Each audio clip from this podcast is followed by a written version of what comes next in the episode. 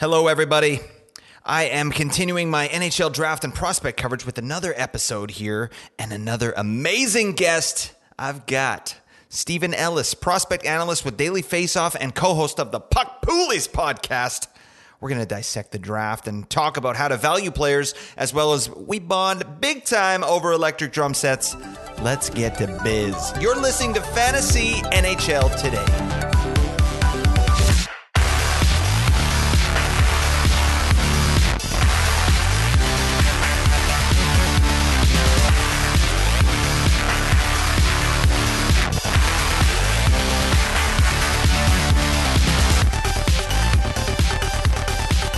Hello, everybody, and welcome into another episode of Fantasy NHL Today, a sports ethos presentation. Uh, I'm your host, Blake Creamer. Please follow me on Twitter at Blake Creamer SE. And Fantasy NHL Today has a Discord, all right, a fledgling Discord. You got to get your biscuits in there. Click on the link in the description. We're, we're getting the biz on the regular. It's, it's, it's starting to heat up, so that's nice. Also, I've got an Instagram, uh, Fantasy NHL Today, all one word go check that out. Um, it you know it's basically just a Boone Jenner fan page right now and uh, pictures of my cat. So you know that's that's neither here nor there. All right, but you got to follow it because we're that's where we're bringing the hot content. All right. Speaking of hot content, I've got an amazing guest here. All right. Um, you know, the draft is coming up here on June 28th. And to be honest, uh, full disclosure, I know very little about prospects. All right. I don't know what the hell I'm doing. Okay. But I'm still a good person. And um, it's just a gap in my knowledge. So I, I need the pros to come on in here and help me deliver the best info to our listeners here. So I got a beauty. All right. He is a prospect analyst with Daily Faceoff and the co host of the Puck Poolies podcast, Steven Ellis. Thank you for your service, my man. Welcome to the show. Yeah. Thanks for having me.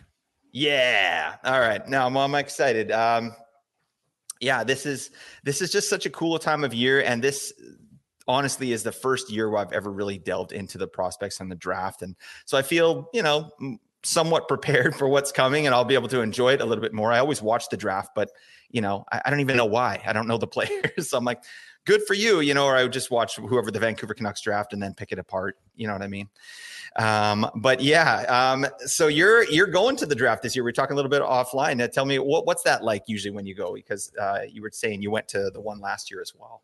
Yeah, so this will be my my second draft in person. I was in Montreal last year, and very cool experience. I was actually one of my favorite parts was I was at the Shane Wright after party, and uh, that upper deck threw by and threw off, and that was cool just to kind of see everything there. And I did see a couple signs that said Montreal Canadiens. I'll just say that. Um, but uh, with with this, you know, it's, uh, it's looking forward to. It. I've never been to Nashville. Um, you know, it's a really cool place from everything I've seen. Great fan base, unbelievable fan base from just talking to people on Twitter. And the draft's a lot of fun. You know, like for me personally, like I've been building towards this draft for the first time since I heard uh, Bedard's name in 2018.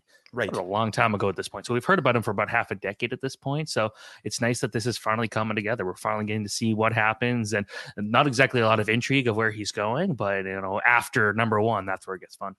Yeah, for sure. I'm always so impressed with these prospects, these these guys like Connor Bedard and Crosby and McDavid, who are so highly touted from such a young age and they still maintain that value and they get drafted and they're successful like that just takes incredible support around that person and also just this it's a certain type of person that is able to do that you know because we've seen some number one picks fall off but it just doesn't seem to me like bedard is going to be one of those guys I, I, don't think so. You know, I think every year the the first overall prospect gets hyped up a lot, and a lot of times it's not fair how much a player gets hyped up. It could just be a really weak draft, and one guy is slightly better than everybody else. So, oh, we got to go all in.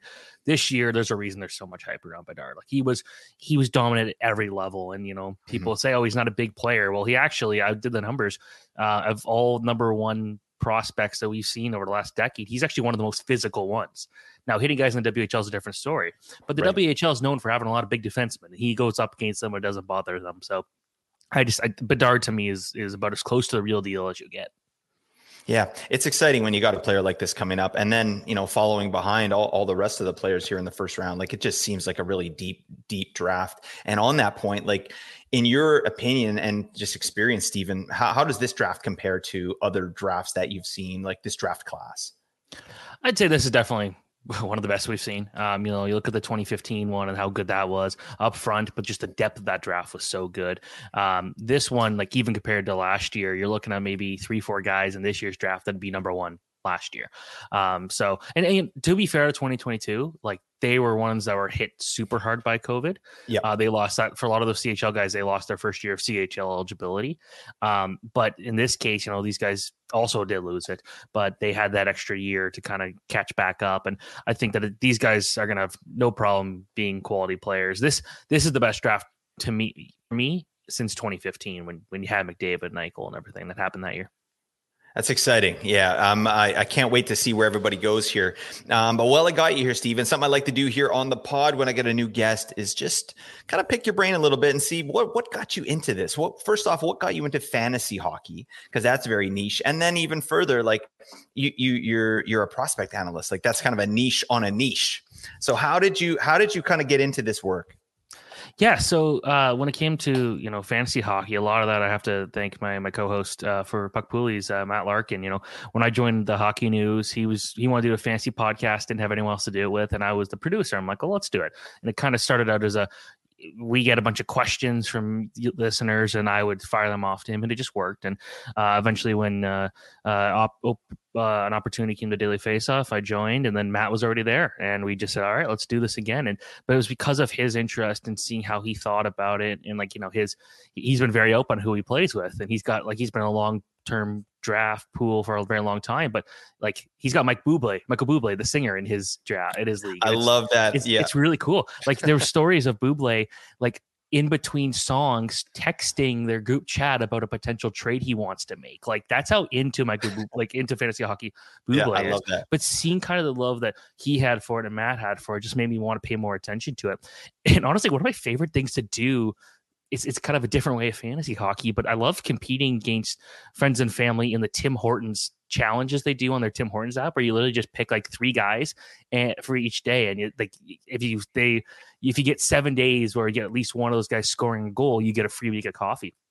And it kind of literally just started as like that really like whenever that first came out a couple years ago, like I got really into it and then just kind of grew. So my love for fantasy hockey is more in the last couple years. I've been doing it for a long time. Like yep. I tell stories on the show about how my first one of the, my favorite fantasy drafts. I picked Jody Shelley first overall because I knew he would throw a lot of hits and get a lot of fights, and that was going to be good for my pool. Came dead last didn't work, um, but like things like that was cool.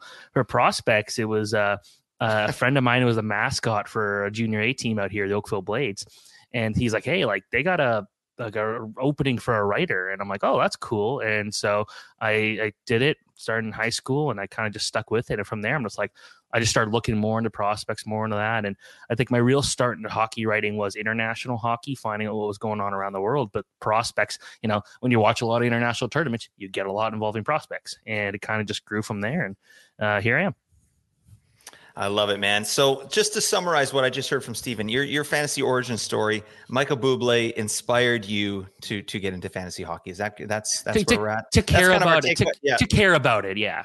Dude, I love that. To honestly, like I found out Michael Bublé played fantasy sport, uh, fantasy hockey, and I've been like, you know, tweeting him out and stuff. He's not responding at this point, you know, but uh, you know, I'll, I'll probably, um, you know, I'm either going to get a response or a block at some point, and uh, you know, we'll we'll see we we got him on the Puck Poolies like our second episode, and it was really cool. That. He's like a huge like Spider-Man fan too, as am I. And he's a key in the background. You see all his Spider-Man uh, comics and stuff. And uh, this was also during like the World Cup, and he was like watching that in the background, World Cup soccer, and it was like right before Christmas, and it's like he's kind of into man at Christmas. Yeah, this so, is his time. So right? that was really cool. That yeah. it, it was actually it was funny because uh, back when I was a kid, if I ever misbehaved, my mom would uh, take us on a car ride and she'd put on Michael Bublé music in an attempt to torture me. And at first, I didn't like it because I was only into like rock or metal at the time. And then eventually, like, uh, you know, that's actually not bad. He's, he's pretty yeah. talented. yeah, you, you developed a, a, flavor for this man's, the honey in that man's voice. All right. He's an absolute legend. All right. Let's agree on that. Um, I'm loving that. All right. Okay. Michael Bublé, we salute you. Thank you for your service. All right, let's get into business. We gotta we gotta talk about some stuff here. So um before we get into the specific players, I have some players that you know I want to ask you about, and I'd love to kind of just get into your top five too. We'll go through the top five prospects there, um, but in your experience, I'm just interested how you how do you value these prospects, and then maybe even on a fantasy tip as well. Like, how can you tell when a, a prospect is going to be successful in the NHL and then maybe in fantasy as well? A lot of it you're looking for translatable skills. You know, a guy going out there and getting like you'll you'll see some guys this year like Riley Heidt and Brayden Yager going out there and getting nearly 100 points this year in the WHL, but they're not super high prospects. And you know, it's a lot more than just offense because you know playing right. like in the CHL, you're playing against sometimes a lot of defensemen that are going nowhere, and it's like they, this is maybe the height of their career. So you're not necessarily playing against the best competition every night. While at the same time, you're trying to juxtapose in that against a guy who might be playing a full year in the KHL or the SHL, but they're playing three minutes a night and they're not getting those opportunities, but they're playing against better competition in those limited minutes. So it's kind of trying to figure out a good mix of that. So a lot of it what you're looking for is translatable skills. Now with Bedard, it's pretty much everything in his game. Um, a guy like Fantilli, you know, he's going to the he went to the NCAA. Older competition, a lot of those guys are going to be playing pro next year, and he was the best player there as a young guy. That's really hard because you know you do notice from like 16 to 18, you'll see a certain amount of development in the player. Um, but you know, 18 to 22, that's when you, it gets really tough because at that point the players for the most part are done growing um, but you're going to be playing against guys who just have more experience than you and you know in the nhl you know, there might not be much of a difference between a 23 and a 27 year old, but in in the in junior hockey or college hockey, it's a bit of a different story because there's just such a wide range of players. Uh, it's there's so many leagues that are trying to develop players to get to one league, so the talent level is kind of just all over the place from time to time. So with Fantilli being a good example, this is a guy that's got the speed, he's got the size, he's got all the things that make a player good in the NHL, and that's going to help translate to the NHL. But you know, a thing that really matters is skating more than probably ever because of how quick the game is going. You could be a super talented player, but if you can't skate. You're probably not playing in the top six. And mm-hmm. if you can't skate and you're not playing as much minutes and you're used to scoring and you're not getting those opportunities anymore, then yeah, you'd run out of opportunities. So, you know, sometimes the best most valuable players in a draft might be guys that get taken 60, 70th overall and don't put up a lot of points, but they do those other things. So you're looking for what translates. And and this year, I think there's a lot of players that do translate very well to being NHL players, but that is so much of it is just projection. Because you look at it, Alexis Lafreniere had one of the best junior or major junior seasons we've seen in a long time. Now, I have my opinions on why that didn't work out. Some of them being the the Rangers got too good too quickly, and yeah. they couldn't afford to keep putting him in in high scoring chances if it wasn't working out. But he also didn't play for eight months between the time he got drafted or between his last game and the first game he played in the NHL, and that's that's not good for a prospect. That has basically never happened. So there's things like that. I, that's more of an outlier, but it's like you can look at the guys and say like Aaron Ekblad's a good example. That guy might not be the best defenseman in the world, but he, everyone knew that he was going to be a very good defenseman. He has the defensive skill. He can skate. He can hit and uh, just that alone is going to give you opportunities. So some guys get opportunities just off of their physical makeup, and other guys get it based off of their pure skill. But if you're a skill guy, you have to be able to do other things, and that's where you know some high scoring players get lost in the draft and eventually might just not make it. Yeah, no, that that's very interesting. Um, in terms of like how to um, like GMs sort of value like that mental aspect that that the prospects bring, like, and how important is that? Like, because um, like when I'm I'm hearing what you're saying, like, you know, there there are obviously things that are easier to develop and things that are more difficult to develop. So how do how do GMs sort of kind of figure that out? Well, the mental side is, is very important, and that's why the draft combine is very valuable. Um, you know, for the average fan, they're not going to care who can do the most like setups and who could do the most pull ups and stuff like that.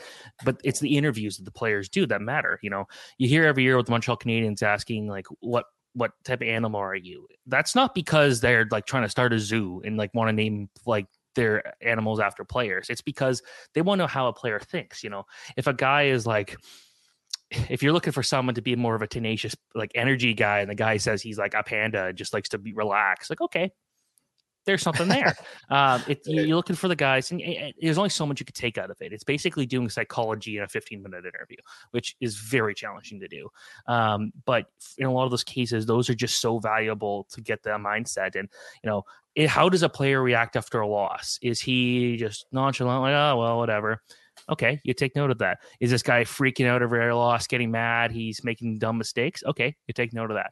You're looking for who could be those calm, relaxed guys, but can bring that that energy, the tenacity you need. Jonathan Toews is a great example of that, where he mm. is he can get super intense, but you don't see that a lot because he's focused. so the mindset of a player really matters and things like this. And the thing to keep in mind is like we're still talking about teenagers here. Like yeah, most of the players are 17, 18, some are 19, some are 20, but it's like you're still looking at guys who like most of them can't drink alcohol in the, the areas the teams that are drafting them are, are looking at and things like that. Like just they're still very young. And you like I'll talk to these guys and have to remind myself like I'm almost 10 years older than these guys. Right. And it's like but they're so mature you couldn't think that you, you could have a conversation with these guys as if they're your friends a lot of the time because they're just that's just how it is but um, it's you, you, you got to remember these guys are still young and there's still a lot of development a lot of growth and a lot could still change between the draft and the first game they play in the nhl if that ever happens yeah. I mean, just think what your kind of brain waves were like and what your thought process was like when you were 17. Like, uh, Uh, it's unbelievable the amount of pressure and just expectation and and how these kids sort of rise to the challenge. Because yeah you're right you do forget. That's that's a 17 year old kid. Like connor bedard even i remember the interview after after they won the, the world juniors there. And he's like how about that? your special tournament or whatever. He's like no it's not about me. Like we're talking about the team. Like i don't want to talk about myself right now. Like that's like you know that's some next level like mental you know fortitude that that the kid has. And obviously like we were talking earlier like when you got a guy that's t- highly touted from such a young age, like it seems like he has good people surrounding him and he's got kind of a good mental uh, aspect of the game. And that's going to, you know, obviously help him pop for sure.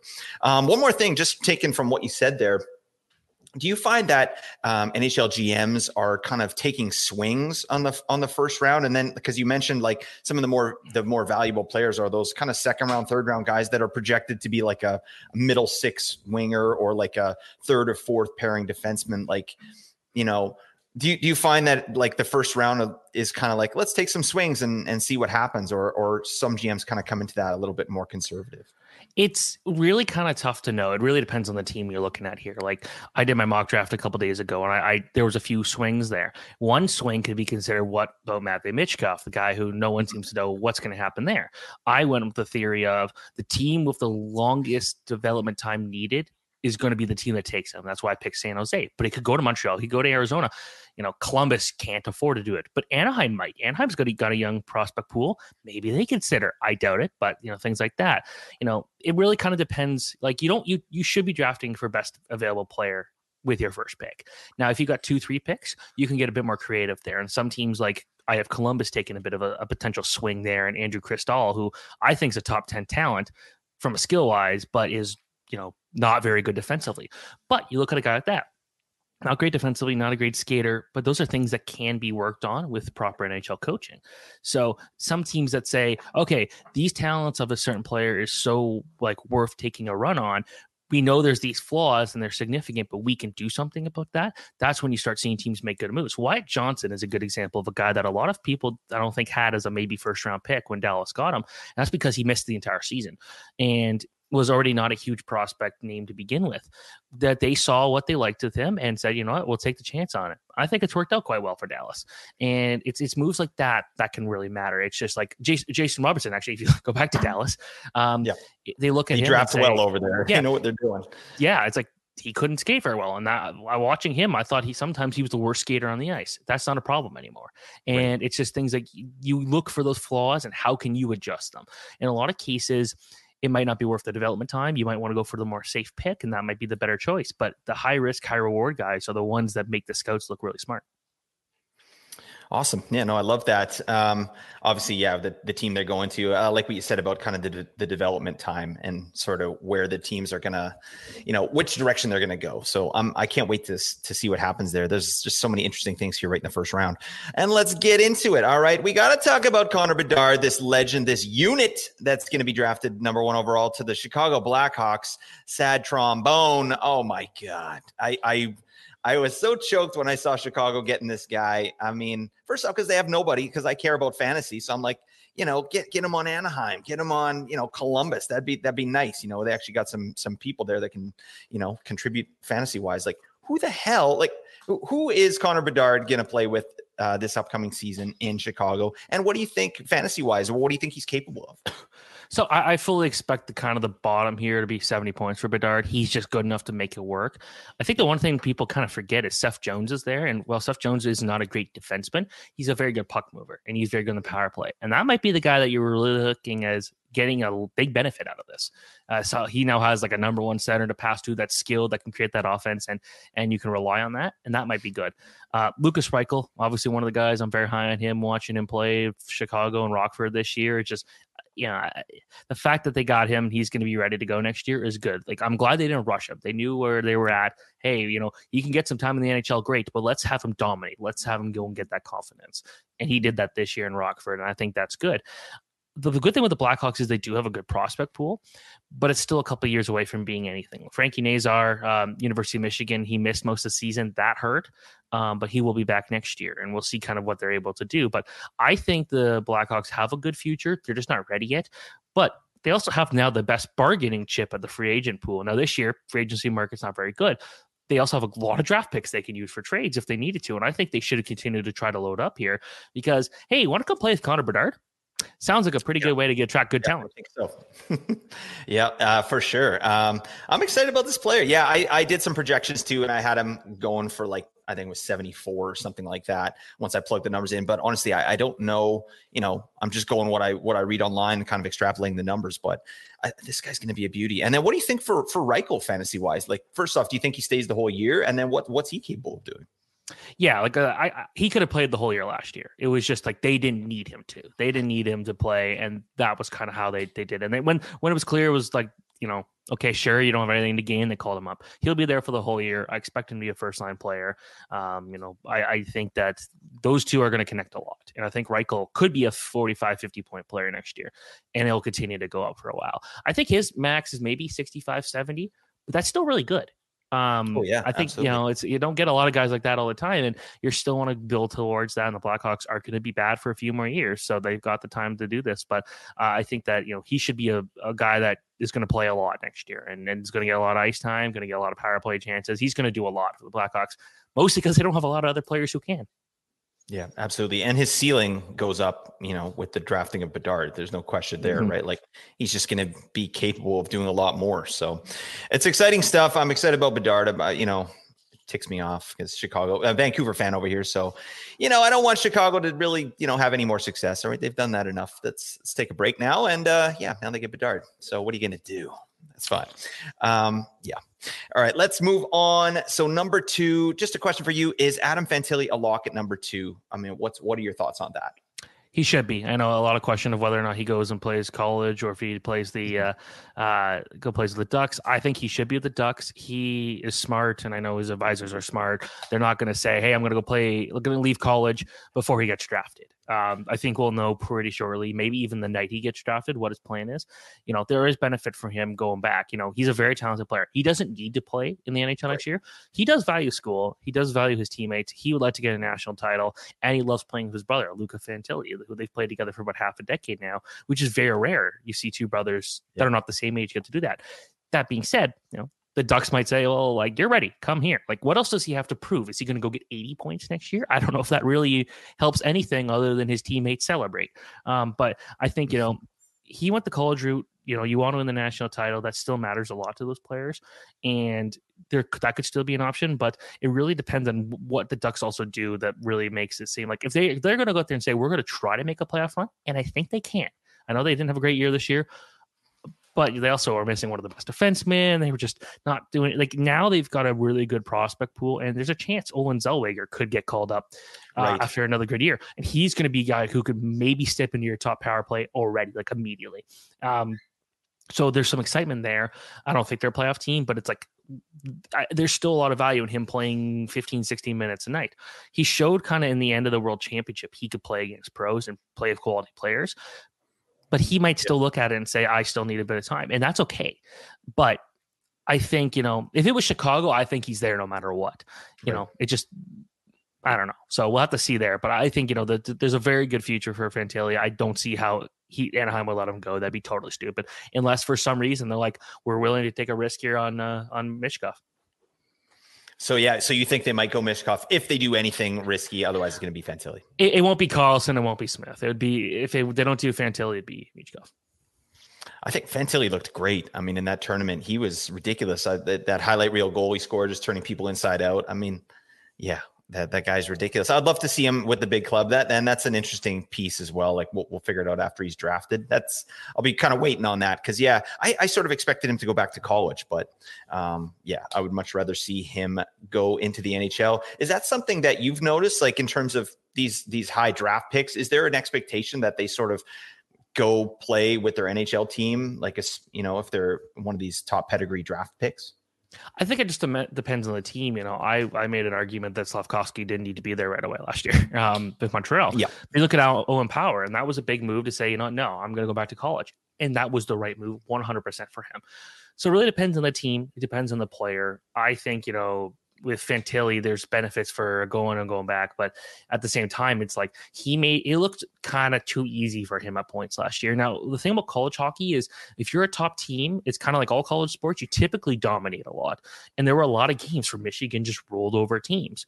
Um, that being said, uh, uh, someone who likes to travel out to Michigan to watch some college hockey from time to time, I would not be disappointed if he decided to play another year and I get to watch him play. But uh, at, at the same time, it's just like, you know what? It's again, there's just it really depends on who the player is. Like Michkov, we know is going to be a few years away. Carlsson might have a chance to be in the NHL, but being more NHL ready now doesn't mean you're going to be the better player down the line. Like some people will point out and say, "Oh, this guy made the NHL first over this guy." Like, "Oh, he's better." No, all situations are different. Yep. No, that's good to hear. Um, I like the Ducks this year, actually. I mean, I don't know about playoff team. Like, I, it sounds like John Gibson's going to move on as well. So, you know, congratulations to him. Uh, but he's been a you know shooting gallery for like five years. So good for fantasy, though. Good for fantasy. You can always rely on a lot of shots against. Oh yeah, big time. I, I picked him. I streamed him in a bunch of times, and it's always painful. But you know, you get those those uh, saves, so that that's nice, and, and nothing yeah. else. But uh, yeah, good. no wins. Yeah, no wins, nothing else. Goals against, garbage. Uh, but that's fine. So yeah, it'll be interesting to see what they bring to the table. I I, I like Troy Terry a lot. Actually, as a player, I'm kind of big on, and you know, um, obviously Zegras is going to take it on the step. So I'd like to see Fantilli in there. That'd be great.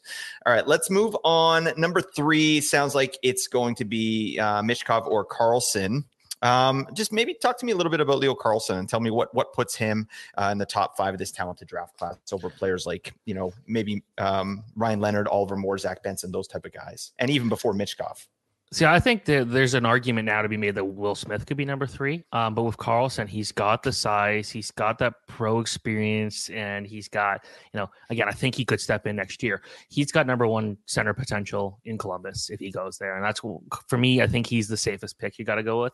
A guy that some are wondering if he could have been the number two at one point this year. And I, I didn't agree with that conversation, but, you know, just he's, you know, first off, for for you know, a lot of times you get with these European players in interviews at this age, they're still trying to find their identity. carlsson's yep. cracking jokes. He's sarcastic. He's fun. He's having a good time. He's enjoying this experience. And uh, we saw him. He was great at the World Championship. You know, yep. there were a lot of people comparing him to like Slafkovsky and what he was doing, but there's a bit of a difference between you know having to be the best player on a team and just being another guy that's really good on that on a different team. And that's what we saw there with with um, with Carlsson. But you know, he's a big guy. He can shoot. He can. He can. He's got really good uh, footwork. He's very quick. He's kind of just got all the tools you're looking for. So for me, I like him there. Uh, if he doesn't, if he makes the HL next year, good. If he doesn't, all right. You know what? I think they should still be upgrading their center spot anyways. Um, but it's somewhere long term. If the Blue Jackets truly are in to win, uh, he could be Gujo's number one guy next couple years. Wow, wouldn't that be amazing? Just step in and just center Gaudreau and Laine. Ridiculous. Well, Laine until he gets hurt three games in the season, returns for game 43, gets hurt again. And, you know, other than that, yeah, Watch this will be the season. Laine plays all 82. He's gonna he's gonna pull a, a Malkin on us and just crush this this year. So, like, yeah. Um, but uh, Columbus is an interesting team fantasy wise coming up here. Um, I think we were all excited uh, last season to what, what would happen with Gaudreau going there, and then the wheels fell off as Werenski gets injured. So, uh, again, I, I just love just for the storyline when uh, prospects make the the big club and they get in and they do stuff. You know, so that's interesting to hear. Um, Carlsson, oh, taking Boone Jenner off the top top line. Oh my god! Oh no! I, I don't know, I don't know if I approve of this. No, no, Um, the team's the team's done if, if Boone Jenner's not the number one center. Yeah, eh, that's what I'm talking about. Yeah, all right, Yeah. we're together on this. All right, that's fine. Um, all right, now let's move on to uh, Matvey Michkov. I want to hear kind of your take on this player. I know he was at one point he was sort of touted as you know it's it's either him or Bedard for number one, and that was early on. Obviously, you know some developments have happened and things have happened there. But what, what's your take on Michkov and and where do you think he is eventually going to land? Michkov, if he falls out of the top five, I think it's a mistake by specifically San Jose and Montreal.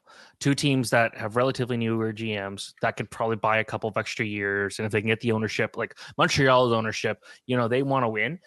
And they haven't been very, you know, other, they, they made the Stanley Cup and they had a couple other decent runs, but they've had a lot of really big dud years in the last 15 years. So they will Yep. want to do something here. Um, but I think that just the talent potential is so, so big. And I think with with San Jose, I think you got to do him. Mike Grier like knows that that's not a great prospect right now for San Jose. They don't have a whole lot of high end talent. A couple second liners, a couple of decent defensemen. Uh, they still got to build something here. Michkov could go out there and answer a lot of questions the long term. By the time that team's ready to contend. Yeah, because you got to be thinking long term, even past this draft. Yep. You know, once Michkov's ready to go, that's when the Sharks should be ready to go too, and that would be a good ba- uh, bounce there. A lot of questions about you know is he actually going to come over? I want his contract on the 2026. I, I have no reason to believe he didn't. And there's been stories and rumors that they were trying to get him out of his contract somehow. Um, I think that just the pure talent alone, like, yeah, the, the, the comparisons to Bedard were real for a reason. We saw them play at the under 18s against each other, and Michkov was the better player. Michkov was the best player pretty much anytime he's ever played for Russia internationally. So it is a shame that we didn't get to kind of see that head to head again um, when it really mattered. But I think that there's just there's so much talent there. He's just so crafty, so skilled, good skating. You know, not a huge guy, but it doesn't seem to matter. He plays with skill. His whole thing is let's put pucks in the net, and he's very good at that. He went out there and basically more than doubled Sochi's win record at the end of the season in just like the 26 Right. or 27 games he played. Like that doesn't happen, especially for a guy that young. So uh, I think that with Michkov, it's just the yeah, the team's got to be willing to wait and take those risks. But to me, the risks are worth it for a guy that is being co- considered maybe the best Russian player since Alex Ovechkin. Yeah, that's high praise, and and you know that's been kind of unanimous across the board too. So I mean, where there's smoke, there's fire. This guy seems like a total beauty. Um, you know, even just a little thing like I, I read that he's coming to the draft.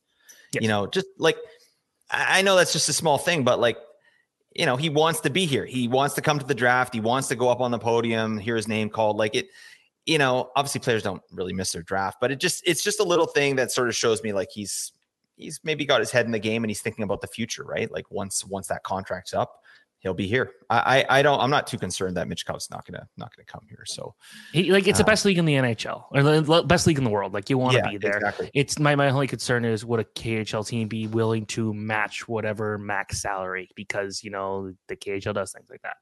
Yeah, So yeah. If money's the the motivator for sure, like we could could be in trouble, but it's probably not. I mean, he's got to get down here and get the biz. Um, all right, yeah, I'm I'm excited about that because I think. Yeah, like you said, it would probably be a mistake um, if he does fall past number four or five, but I think it could happen. That's kind of. That's. I would hate to be the I would, I would hate to be the head scout that have to explain to ownership why they passed on a guy they knew was that talented. Yeah, yeah, absolutely. That makes sense. Um, okay, so that's that's kind of a top four now, um, and across the board too. That's sort of where the top four lies of, of the sites I'm looking at. Now, pick number five seems to be a bit more contentious, and um, there's some movement there. Who is your pick number five? So it could go a lot of ways. Again, to me, it really matters what Michkov, what happens there, and I think that's kind of the answer for like every one of the top Yep, ten. yep. Um, if if it goes uh, Carlsson number three, Michkov number four, then the, it's got to be Will Smith. He's the the clear number five. You know, a lot's been made that that U.S. national development team. It was Gabriel Perreault who was the top scorer, but Will Smith made so much of that happen, and he was basically anytime there was a showcase event, he was if he wasn't the best player, he was the second best player. Like that's just kind of what he was able to do this year. Um, there's Zach Benson, uh, the well, not the Winnipeg Winnipeg Ice anymore, um, but you know, just a pure talented scorer, very good two way guy, put up a lot of points this year. Uh, you know, get You can't go wrong there. Uh, and then the best defenseman being David Reinbacher. You know, could the Canadiens go in and get a guy like him? I say no. That would be a poor decision. But there's a lot of chatter that it could be Reinbacher based off of what people were saying in the draft combine. If I'm picking Montreal and Will Smith's available, you're picking him. If Michkov's available, you're picking him. Uh, if those guys are not available for whatever reason, you know, Zach Benson's a good option, or maybe Leo Carlsson falls to five. But I don't think you can go wrong kind of what those picks. It's just like the, realistically, like fit like Smith, Benson, um, to a point, you know, Ryan Leonard, maybe even Dalibor Dvorsky, the gap is pretty close between them that right. you can find very good value no matter who you choose. And uh, if I'm a Habs fan, I'm excited right now. Absolutely. And and it's kind of team need too, right? Like what what do you need? You can you can go a bunch of different ways. And like you said, they're all kind of just close to each other in the rankings there. All right. I got a fun one for you, Steven. All right. We're doing we're playing start, bench, cut. All right. Ryan Leonard, Will Smith, the Fresh Prince, and Gabe Perreault. What do you say? Who are you starting? Who are you benching? Who are you cutting? What's what's happening? So there's two Those ways I can take. Yeah, there you yeah, go. There's, there's a couple ways I could take this one. Uh, starting in overtime, I want Ryan Leonard on the ice. But realistically, I want Will Smith. Uh, Will Smith's the guy that could just do it all. That's who I'd be starting. Benching, you know, Ryan Leonard, save him for that overtime. He's he scores big goals when it matters. Right. And Gabe Perreault, Gabe Perreault is the one I'm cutting. Very talented player. Very, you know, we know he can put up those points. Not great as great defensively. Not a play driver. That's where he falls for me. Is that sort of is that why um, like obviously having the season that Perreault had there, um, you know, breaking Matthew's point record, um, how come he's is it just his defensive shortcomings that's kind of dropping him down the board a little bit as opposed to his, his two teammates there? It's a, it's like he to me it's the play driver aspect. It's like he's not the one that like between the three of them, he's not the one that's going to go out there and uh and make those plays happen. He's kind of just like, like we're talking about a guy who's still like you don't put up all those points by accident, but you know he's not a big guy. Defensive awareness is a concern for him. Not great skating. That's where it falls down a lot to me. His skating is not great, uh, specifically straight line speed and acceleration. But you know he's very creative, very smart. Uh, his coach Dan Muse said a lot of great things about how smart he was. Score in the power play, score from anywhere, shoot from anywhere. You love that type of flexibility. It's just you know, it's it's the size and the lack of size and the, the lack of high end foot speed kind of concern me because those are things that do matter in the NHL. Yeah, absolutely. It'll be interesting to see where he goes. I mean, I think you, you have him at uh, going at twelve. I think is that right, Gabe Perreault? Yeah, and you know, to me, like my my mock draft and my draft rankings are, are a little bit different. I think I have right. him at my the rankings I'm putting on next week. I believe he's fourteen or fifteen, still pretty close, but also just shows you like ten to fifteen, so close here in this draft right? And then team dependent too. So that's kind of you got to factor that in. Um, okay, you know what? Um, you wrote a great piece on Daily Faceoff there about Gavin Brindley and how Adam Fantilli, his teammate, has sort of been singing his praises. And um, I love to hear stuff like that. Like it's a it was a great article. Um, and that kind of gets me juiced on on on the player and so that that makes me look at Gavin Brindley a little bit more. Where do you see Brindley going in the draft and how likely is it that you know he's becomes an NHL player and and you know potentially even fantasy relevant? But uh you know what what is your take on Gavin Brindley now that you've kind of written that article? So I guess if you're looking at a maybe comparable, and I hate comparables because it could go anywhere, you know, I think that right he's kind of like a smaller Chandler Stephenson meets Travis Konecny in terms of just the way he will always battle for the pucks. He's very good defensively, but he also uses his speed to generate a lot of those opportunities. He's a fast skater. He uses that speed. He also seems to have like just very good at the end of shifts too. He's not like just getting gas 30 seconds into it. Like he's very good on those longer shifts and he's that allows him to get back, fight for the puck, do everything. He's not big, but it hasn't seemed to really slow him down a ton. You know, again, the NHL and NCAA totally different for uh, feels there, but I think with him it's he just he he's he's a strong kid and he's out there and he can throw hits. He can he can push guys around, not a lot, but can do it. And he's not getting shoved out of the way necessarily. Um, so I think there's a lot of talent there. But he's five nine, and like I wrote my pieces, like if he was a couple inches taller, like he's he's maybe a top ten prospect in this draft. Um, the way he works, he he put up almost a point per game this year in college, which is very rare to do to begin with as a freshman. Now he played on the same team with Fantilli, who did everything, count on all uh, situations. Brindley had to fight a lot more to, to get that recognition, and he still put up like one of the best freshman seasons we've seen from a draft eligible prospect. Like that's That's awesome. That's really cool. So, you know, it's also hard to be a true freshman uh, going into the draft and you're a guy who's already played a full year NCAA. Not many of those guys did it this year. Um, but it's just, I thought there was just so many impressive nights there. You just can't go wrong. Yeah, he's one of those players that I, I, get kind of excited about towards the end of the first round or early in the second round, where you pick him up and you and you read kind of the scouting report and just all the stuff you just said is like, yeah, this guy, this guy could actually he could maybe hit for a team here, you know, just because obviously he's so young, he still needs to develop, but some of the intangibles are there, right? Like, um, uh, you know, the mental stuff we talked about as well. So I love that, Gavin Brindley. We salute you. Thank you for your service. Um, yeah. All right, give me. You know what I'd love to hear actually. What is the biggest wild card? In, in the first round, top 32 picks, who do you think is the biggest kind of all or nothing pick, boom or bust, biggest wild card? Who do you think it's going to be in the first round? So that can go a lot of ways. I'm, I'm going to ignore Michkov because of that one's not right. really yeah. performance based, but uh, I'm going to go with Andrew Cristall, uh, a guy I'm very high okay. on. Um, you know, Kelowna Rockets player. Um, you know, he just such a high risk, high reward potential there. Very good friends of Connor Bedard, trained, grew up, played with him, and you could see the way he's creative. And I asked Cristall, I'm like, notice the U18s at the end of every practice, you're trying lacrosse goals out, and it's like, is that something you want to do? He's like, I just like to play a skilled game and like to try things like that and, and try to outsmart the, the goalies and the opponents. And you see that. The issue is he's got to be one of the worst skaters in the draft, like overall. and yep. he says he's working on it. It is something he's wanting to get on. And I believe he's like five eight too, which doesn't help. But it just the way that he can move the puck, creativity. There's there's he's a top three prospect in that regard. Um, so I think you know a team that either has two picks. Philadelphia is where I have them going because you know they've they've got that earlier pick could be valuable, or a team with. Uh, on the up and up, a team like Seattle, a team like the Rangers, like there's room for the guys for a guy like him. But you know, for me, I had him probably higher than most. I had him at one point like sixth or seventh in my rankings, and I did drop him because the skating is a concern. But I also pointing out like I, I truly believe in this kid to be something. So that that's my pick. All right, there you go. You heard it here first. Steven Ellis, book it. Confirmed. This man is a legend. All right, um, let's keep going. Um, now, yeah, I want to talk to you a little bit about the defensemen in this draft too. We haven't touched on anyone besides David Reinbacher, which we talked on very briefly. But um, if you had to rank sort of the, those defensemen in the first round here, would it be Reinbacher first, or, or are you kind of going another way? And if so, what you know, let's say top four, top five defensemen in the draft, which way are you leaning?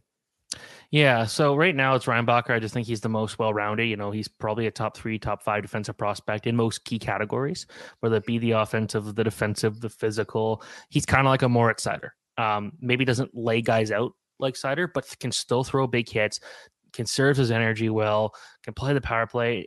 It's very impressive that he played a whole year in the the Swiss National League. That's a very yeah. good hockey league to be doing that and play top minutes, play 20 minutes a night. That's really tough to do. We don't see a lot of really high draft prospects come from there, but that will change with him. Uh, I do like Simashev. I think he's probably the best shutdown defenseman. Uh, Axel Sandin Pellikka, uh, I think very good all around defenseman. Not a huge guy by any means, but just a, you know moves the puck well. Um, Tom Willander uh, is the one that a lot of a lot of outlets are saying like maybe top 12 13 i disagree but i think that he's going to like that still had such a great second half of the year, a very good puck mover.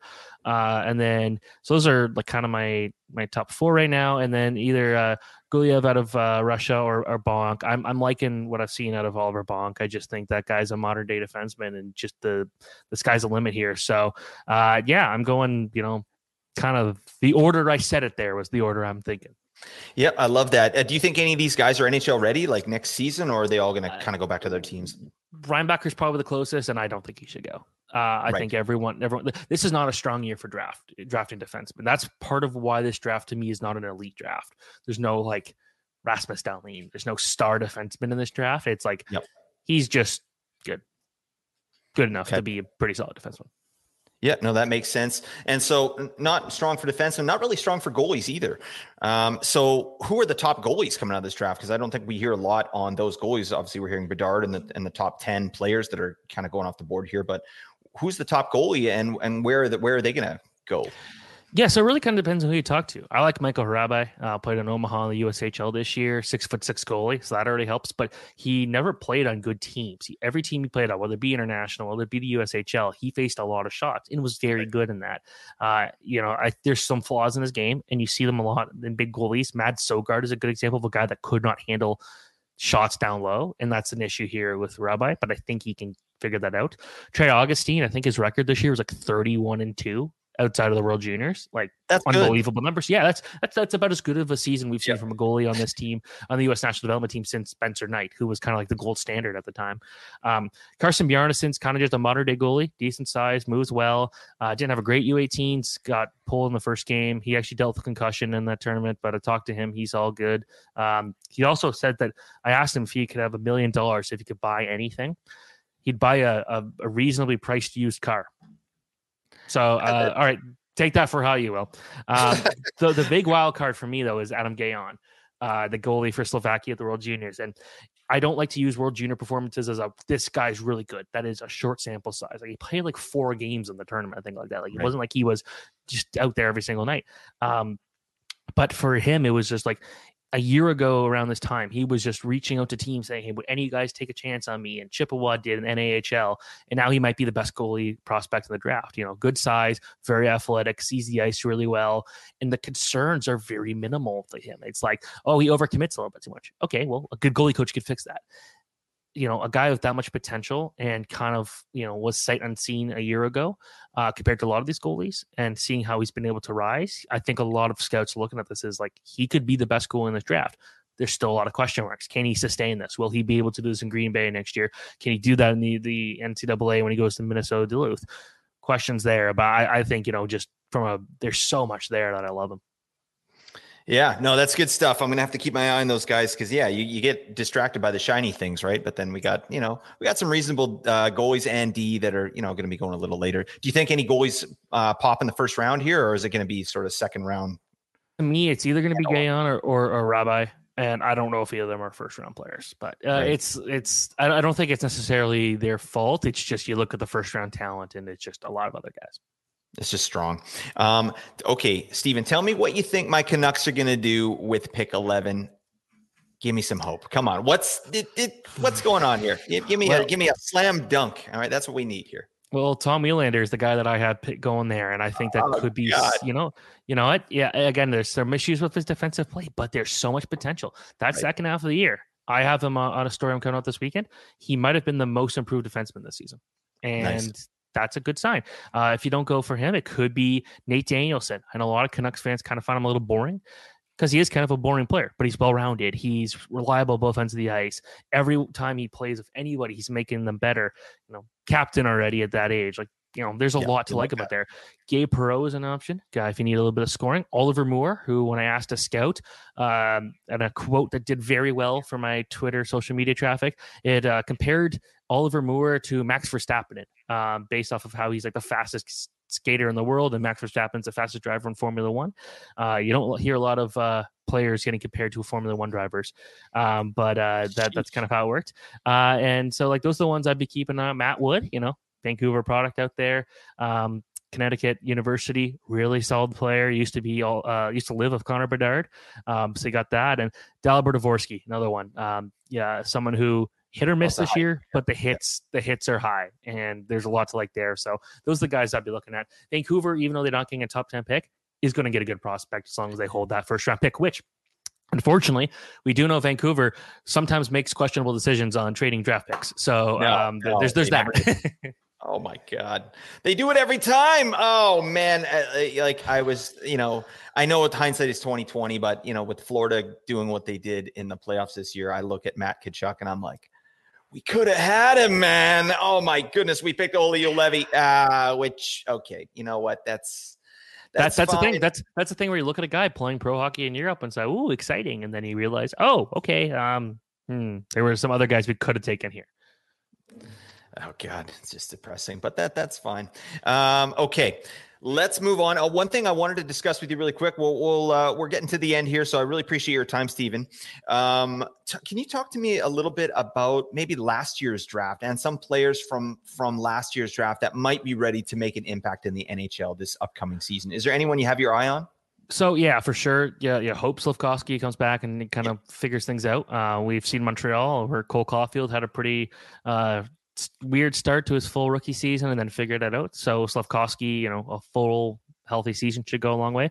Simon Nemec, I you know, for as good as the Devils' defense is, I wouldn't be surprised if he didn't start in the NHL just due to like who they got. But at the same time, I think he should be there. You know, looked really good in the AHL this year. Uh, Logan Cooley, we know won't be.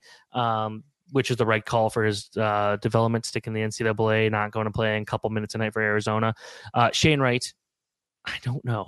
He's still my favorite. It's player deployment in Seattle. What what are they doing? Like That's even the, the, best guys are not getting deployed. Like you know. But you know they looked quite. You look at the team they had, and they did yeah. quite well. They didn't need Shane Wright to play well. It's whether or not they think. Like for me, I think the thing was he didn't blow up the Calder Cup playoffs, and not you know guy going to the OHL to then the AHL. I you know that's kind of a big jump, but uh, I would have liked to see a bit more out of the playoffs. Granted, you know they've got a good team there. There's a reason they're playing the Calder Cup final.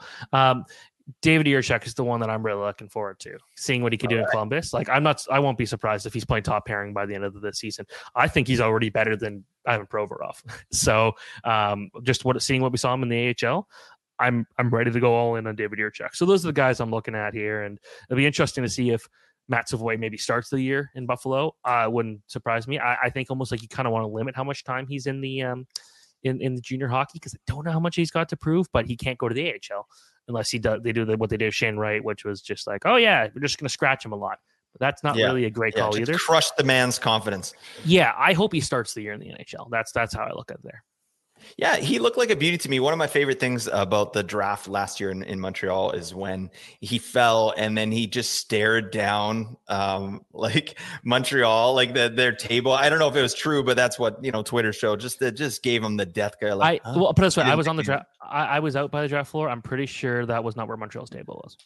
Oh, okay. He was just he was just staring off into nothing. He, he was just pissed at the world. I, I don't remember what he was, was looking at, but uh, just say don't. I wouldn't be too worried about it. Okay, right. Habs fans made a big deal over it. I'm like, you guys are a little silly. Come on. Oh, okay. All right. Well, that's fair. Um, all right. One thing I need to get from you while I got you here, Steven. Give me who's your who's your sleeper? Who's your sleeper from this draft in the first round? Someone that you were higher on than others, maybe someone we haven't talked about, because I got a new dynasty league. All right, and I need some help. Okay. I I'm, it's 24 veterans, 24, 24 prospects. I need I need somebody that everyone else is not going to be rushing to get. What do you got for me, Steven? Come on. I'll give, give you two. I'll give oh, you two. Sweet. Okay.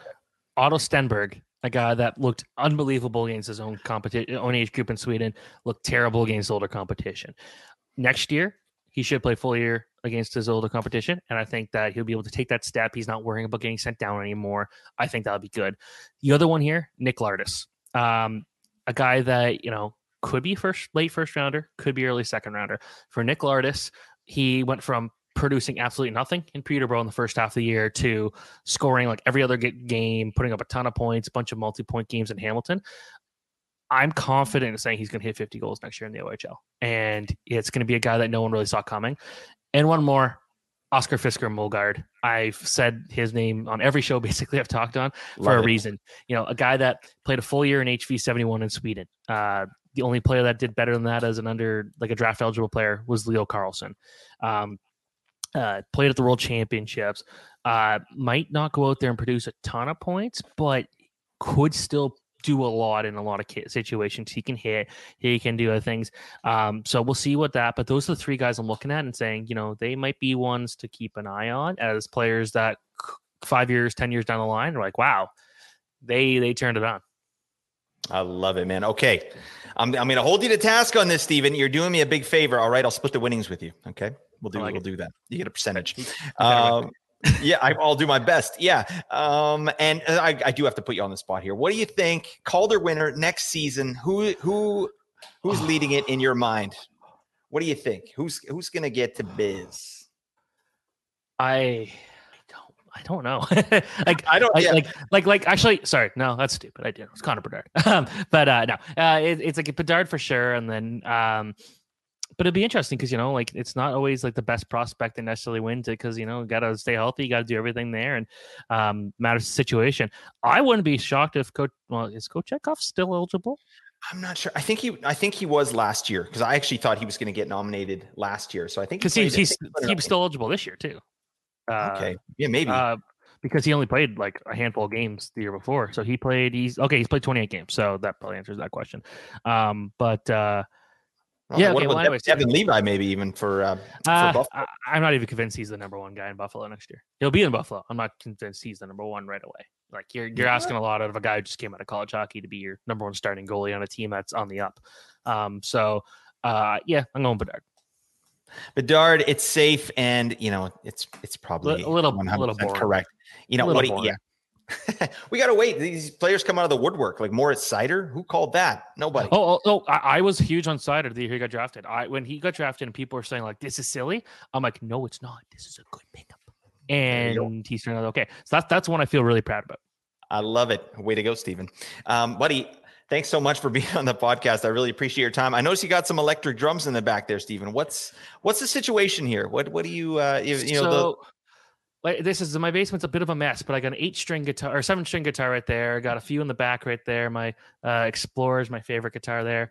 I've got uh, you can't see it here, but I got a I have a six string bass uh, for when I play live shows, and then I got an electric drum set for recording music.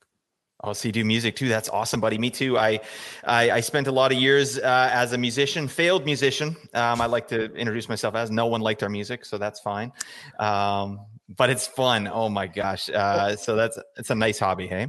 I, I, record, yeah. I haven't recorded a lot of music in a while, but it's like I used to do it a lot in university, and then I um I played a couple shows with a friend's band when they needed an extra or needed their bass player, and there was one show we had to stop mid song because there was a there was the Calgary versus um uh, Calgary versus Oilers game on TV, and it was a goalie fight. I think it was Cam Talbot and Mike Smith, and we oh. stopped the oh. song and watch the goalie fight. that uh, makes total sense. See, that, that was an interesting day because that morning I I was I did a I was working on a story. I was helping someone with a story where we had lunch with Alex Ovechkin out in Ottawa. Took the train back and was doing a concert and there's a goalie fight. I'm like, what a what a weird day that was. But uh, uh, yeah. So that that's been a while. I haven't played a show since uh, COVID, but uh, uh, yeah, it was a lot of fun doing that. We'll get back to it, buddy. I uh, yeah, I, I, used to play a bunch as, as well, and then yeah, COVID kind of took care of that, didn't it? Okay. Um, but you know that's fine. We we can still record and you know make music for ourselves, right? Yeah. Um, buddy, thanks so much. I really appreciate having you on here, Steven. I want to give you just a um, anything you want to promote or anything that's upcoming for you. Maybe give your socials out and all that business. Yeah, so my Twitter is SEllisHockey. Uh, I'll be tweeting a lot about prospects. Um, you know, I've uh, uh, draft preview stuff kind of coming out every single day leading up to the draft, after the draft, things like that. So a lot of stuff.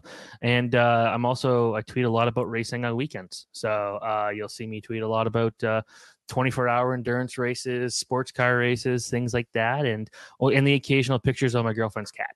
So uh, blueberry. So it's uh, kind of uh, all over the place, but that's what I like to do. There you go, eclectic. And Steven, uh, you're gonna. Uh, I'm hoping that you can hook up Fantasy NHL today with uh, Michael Bublé. Let's let's get that going. Let's get that collab going. Um, you know, we'll we'll we'll circle back on that. You know, we got to get him on the show. All right, I need to. We'll see what he's up to. We'll see what he's up to. Oh, that's nice. All right. Oh, thank you, buddy. All right. Uh, you got to go out and check Daily Faceoff. Uh, Steven is crushing right now. Tons of content, amazing content, draft content, and other stuff. Plus the Puck Poolies podcast. I got to say too, you guys are killing it. I love that podcast. You and Matt uh, doing doing some great work there. Great. Um, every time I I see a, an episode come up because I, follow you guys, so when an episode comes, I'm like, oh, this is such a good topic. Like you guys are just doing good topics, and you guys also do betting too, which I think is really good. It's not something I do, so yeah. Matt's Matt's kind of the the catalyst behind it, making sure it all works out, planning it all, and he's uh, you know a lot of fun doing with him. And uh, yeah, uh, we we yeah, it's because I'm like of, of the Daily Faceoff crew, most of them are kind of either in Edmonton, Philadelphia, other places. We're the only two Toronto guys, so it's kind of like it's kind of fun getting to work together, and uh, you know our pass with the hockey news is great too. So it, it kind of works out.